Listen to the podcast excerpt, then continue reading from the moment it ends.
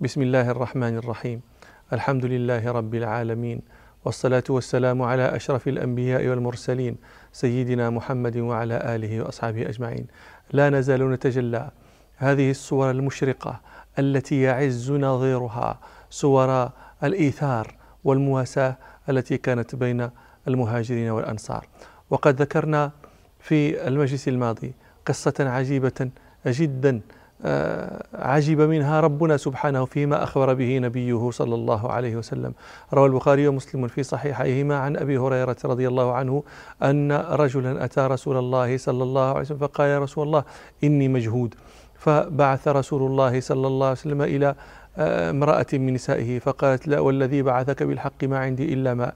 ثم بعث إلى أخرى فقالت مثل ذلك حتى قلن كلهن مثل ذلك فقال رسول الله صلى الله عليه وسلم من يضيف هذا الليلة رحمه الله فقال رجل من الأنصار أنا يا رسول الله فانطلق به إلى رحله فقال لامرأته هل عندك شيء قالت لا إلا قوت صبياننا فقال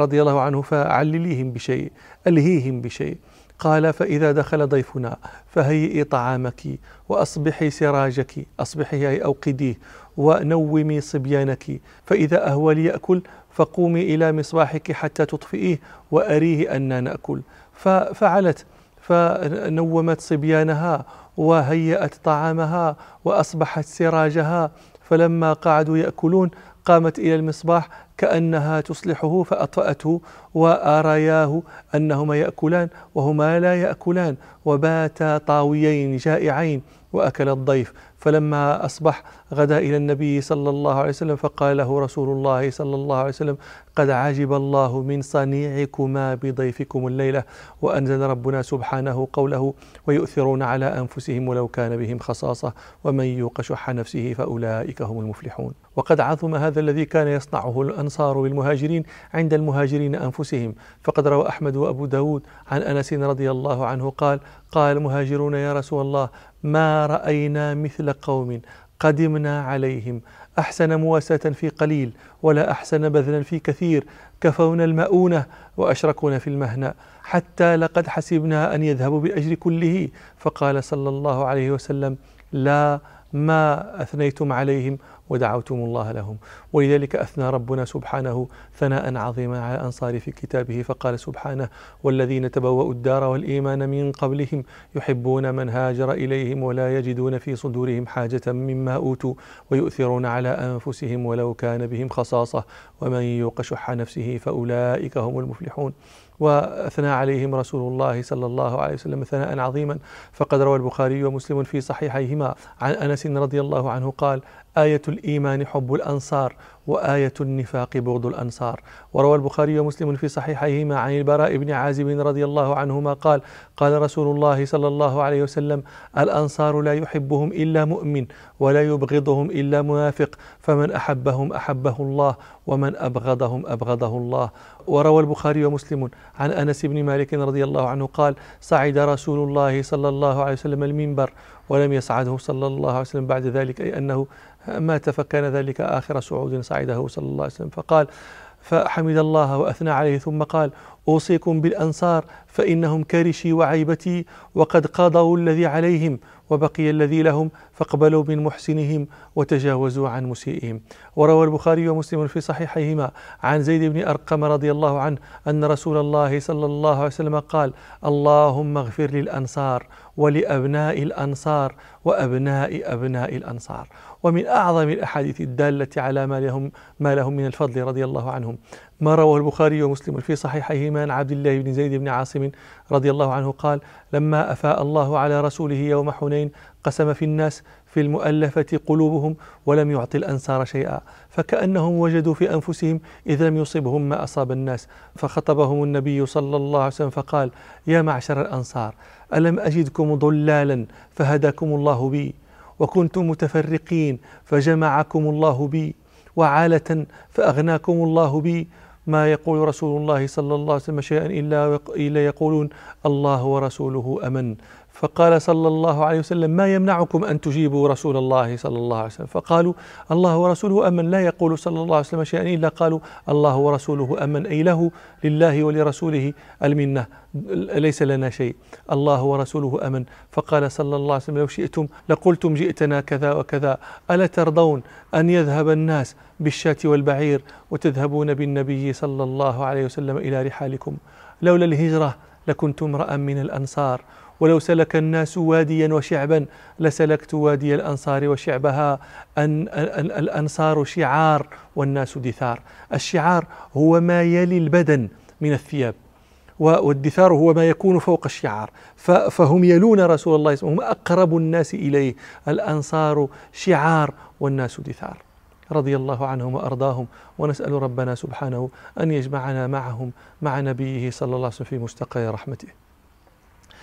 استقر رسول الله صلى الله عليه وسلم بالمدينة واستحكم أمر الإسلام بها وأظهر ربنا سبحانه دينه وأعز نبيه صلى الله عليه وسلم فقال في ذلك أبو صرمة قيس بن أبي أنس الأنصاري النجاري رضي الله عنه وكان رجلا قد ترهب في الجاهلية ولبس المسوح وعبد الله واتخذ بيتا غرفة في بيته جعلها مسجدا لا يدخل عليه فيها جنب ولا حائض وقال أعبد رب إبراهيم ومكث على ذلك دهرا حتى جاء رسول الله صلى الله عليه وسلم فأسلم وحسن إسلامه وهو شيخ كبير فقال في ذلك يذكر ما أكرمهم الله به من الإسلام وما خصهم به من نزول رسول الله صلى الله عليه وسلم بين ظهرانيهم يقول ثوى في قريش بضع عشرة حجة يذكر لو يلقى صديقا مواتيا ويعرض في أهل المواسم نفسه صلى الله عليه وسلم فلم ير من يؤوي ولم ير داعيا فلما أتانا أظهر الله دينه فأصبح مسرورا بطيبة راضيا وألفى صديقا واستقرت به النوى وكان له عونا من الله باديا يقص لنا ما قال نوح لقومه وما قال موسى إذ أجاب المناديا فأصبح لا يخشى من الناس واحدا قريبا ولا يخشى من الناس نائيا بذلنا له الأموال من حل مالنا وأنفسنا عند الوغى والتآسيا ونعلم أن الله لا شيء غيره ونعلم أن الله أفضل هاديا نعادي الذي عادى من الناس كلهم جميعا ولو كان الحبيب المصافيا لكن اطمئنان رسول الله صلى الله عليه وسلم بالمدينة شابه مرض بعضهم فقد أوعك بعض الصحابة أصابتهم حمى المدينة وكانت المدينة في الجاهلية معروفة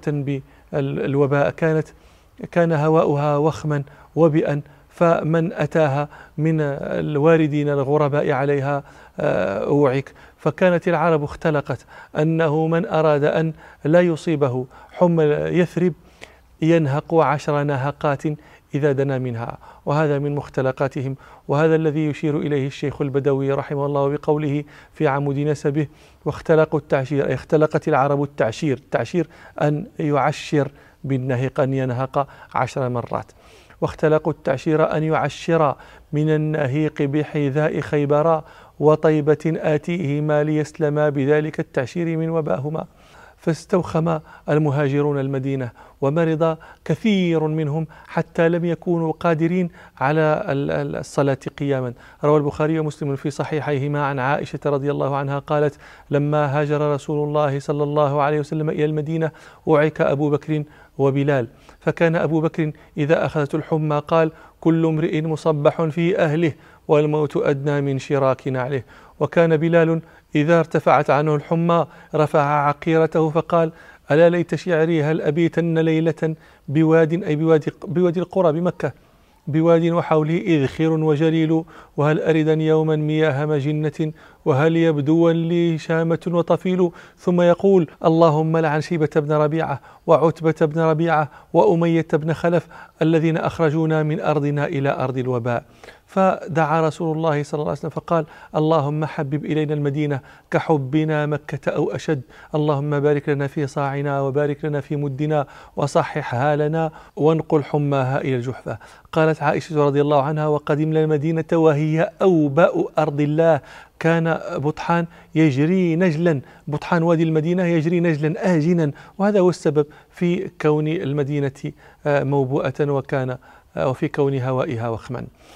وبل اشتكى رسول الله صلى الله عليه وسلم نفسه مريضة هو ومريض غير أبي بكر وبلال من أصحابه فقد روى أحمد عن عائشة رضي الله عنها قالت لما قدم رسول الله صلى الله عليه وسلم المدينة اشتكى واشتكى أصحابه وأبو بكر وعامر بن فهيرة مولى أبي بكر وبلال فاستأذنت عائشة رسول الله صلى الله عليه وسلم في أن تعودهم فأذن لها فلما عادت أبا بكر قالت له كيف تجدك فكان يقول كل امرئ مصبح في أهله والموت أدنى من شراك عليه فقالت لعامر بن فهيرة كيف تجدك فقال لها إني وجدت الموت قبل ذوقه إن الجبان حتفه من فوقه وسألت بلال فكان ينشد البيتين اللذين ذكرنا بل واشتكت عائشة نفسها رضي الله عنها فقد روى البخاري عن البراء بن عازب رضي الله عنهما قال دخلت مع أبي بكر على أهله فإذا عائشة ابنته مضطجعة قد أصابتها الحمى فرأيت أبا بكر يقبل خدها ويقول كيف أنت يا بنية ولذلك لما اعتمر رسول الله صلى الله عليه وسلم وأصحابه في عمرة القضية يقال عمرة القضية ويقال عمرة القضاء توقعت قريش أن ترى رجالا أنهكهم ذلك الوباء الوباء الذي كانت معروفة به المدينة في الجاهلية روى البخاري ومسلم في صحيحيهما عن ابن عباس رضي الله عنهما آه، قال قالت قريش إنه يقدم عليكم قوم قد أنهكتهم الحمى فجلسوا مما يلي الحجر فأمر رسول الله صلى الله عليه وسلم أصحابه أن يرملوا الأشواط الثلاثة ويمشوا بين الركنين بين الركن اليماني والحجر الأسود لأنهم في هذا المكان لن يراهم المشركون المشركون جالسون في الحجر ينظرون إلى هؤلاء القوم المنهكين من حمى يثرب ورسول الله صلى الله عليه وسلم يأمر أصحابه أن أن يرملوا ليرى المشركون جلدهم فرملوا فقال المشركون هؤلاء الذين زعمتم أن الحمى قد وهنت أجلتهم هؤلاء أجلد من كذا وكذا قال ابن عباس وما منع رسول الله صلى الله عليه وسلم من أن يأمرهم بأن يرملوا في الأشواط كلها إلا الإبقاء عليهم وارتفع ذلك الوباء من المدينة بسبب دعاء رسول الله صلى الله عليه وسلم فقد استجابه ربه اللهم حبب إلينا المدينة كحبنا مكة أو أشد اللهم بارك لنا في صاعنا وفي مدنا وصححها لنا ونقل حماها إلى الجحفة فصححها لهم ربنا سبحانه فطاب هواؤها وطاب ماؤها وطابت تربتها وطابت مساكنها وطاب لهم العيش فيها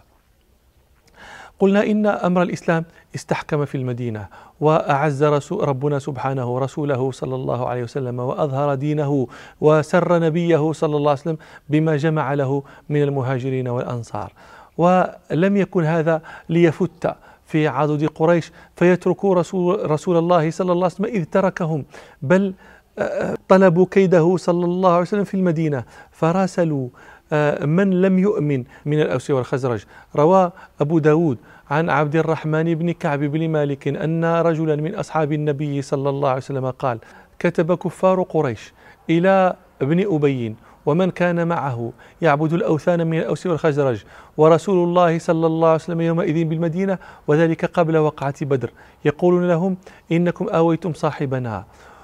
وإنا نقسم بالله لتقاتلنه أو لتخرجنه أو لنأتين إليكم بأجمعنا حتى نقتل مقاتلتكم ونستبيح نساءكم فلما آه، قرأ ذلك عبد الله بن أبي ومن معه من عبدة الأوثان من الأوس والخزرج تهيأوا لقتال رسول الله صلى الله عليه وسلم ورسول الله صلى الله عليه وسلم ليس منفردا معه المهاجرون ومعه الأنصار من الأوس والخزرج الذين آمنوا فلما بلغ ذلك النبي صلى الله عليه وسلم أتاهم فقال لهم صلى الله عليه وسلم لقد بلغ وعيد قريش منكم المبالغ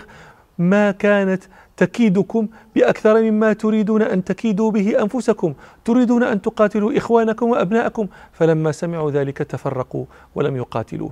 ولاجل ذلك لأن وأن قريشا تطلب كيد النبي صلى الله عليه وسلم في المدينة كان رسول الله صلى الله عليه وسلم لا يبيت إلا في حراسة روى الترمذي عن عائشة رضي الله عنها قالت كان رسول الله صلى الله عليه وسلم يحرس وروى البخاري ومسلم في صحيحيهما عن عائشة رضي الله عنها قالت سهر رسول الله صلى الله عليه وسلم مقدمه المدينة ليلة فقال صلى الله عليه وسلم ليت رجلا صالحا من أصحابي يحرسني الليلة قالت فسمعنا خشخشة سلاح فقال صلى الله عليه وسلم من هذا فقال سعد بن أبي وقاص قال ما جاء بك قال وقع في نفسي خوف على رسول الله صلى الله عليه وسلم فجئت أحرسه فدعا له النبي صلى الله عليه وسلم ثم نام ولم يزل كذلك حتى أخبره ربنا سبحانه أنه عصمه روى الترمذي عن عائشة رضي الله عنها قالت كان رسول الله صلى الله عليه وسلم يحرس حتى نزلت والله يعصمك من الناس قالت فأخرج رسول الله صلى الله عليه وسلم رأسه من القبة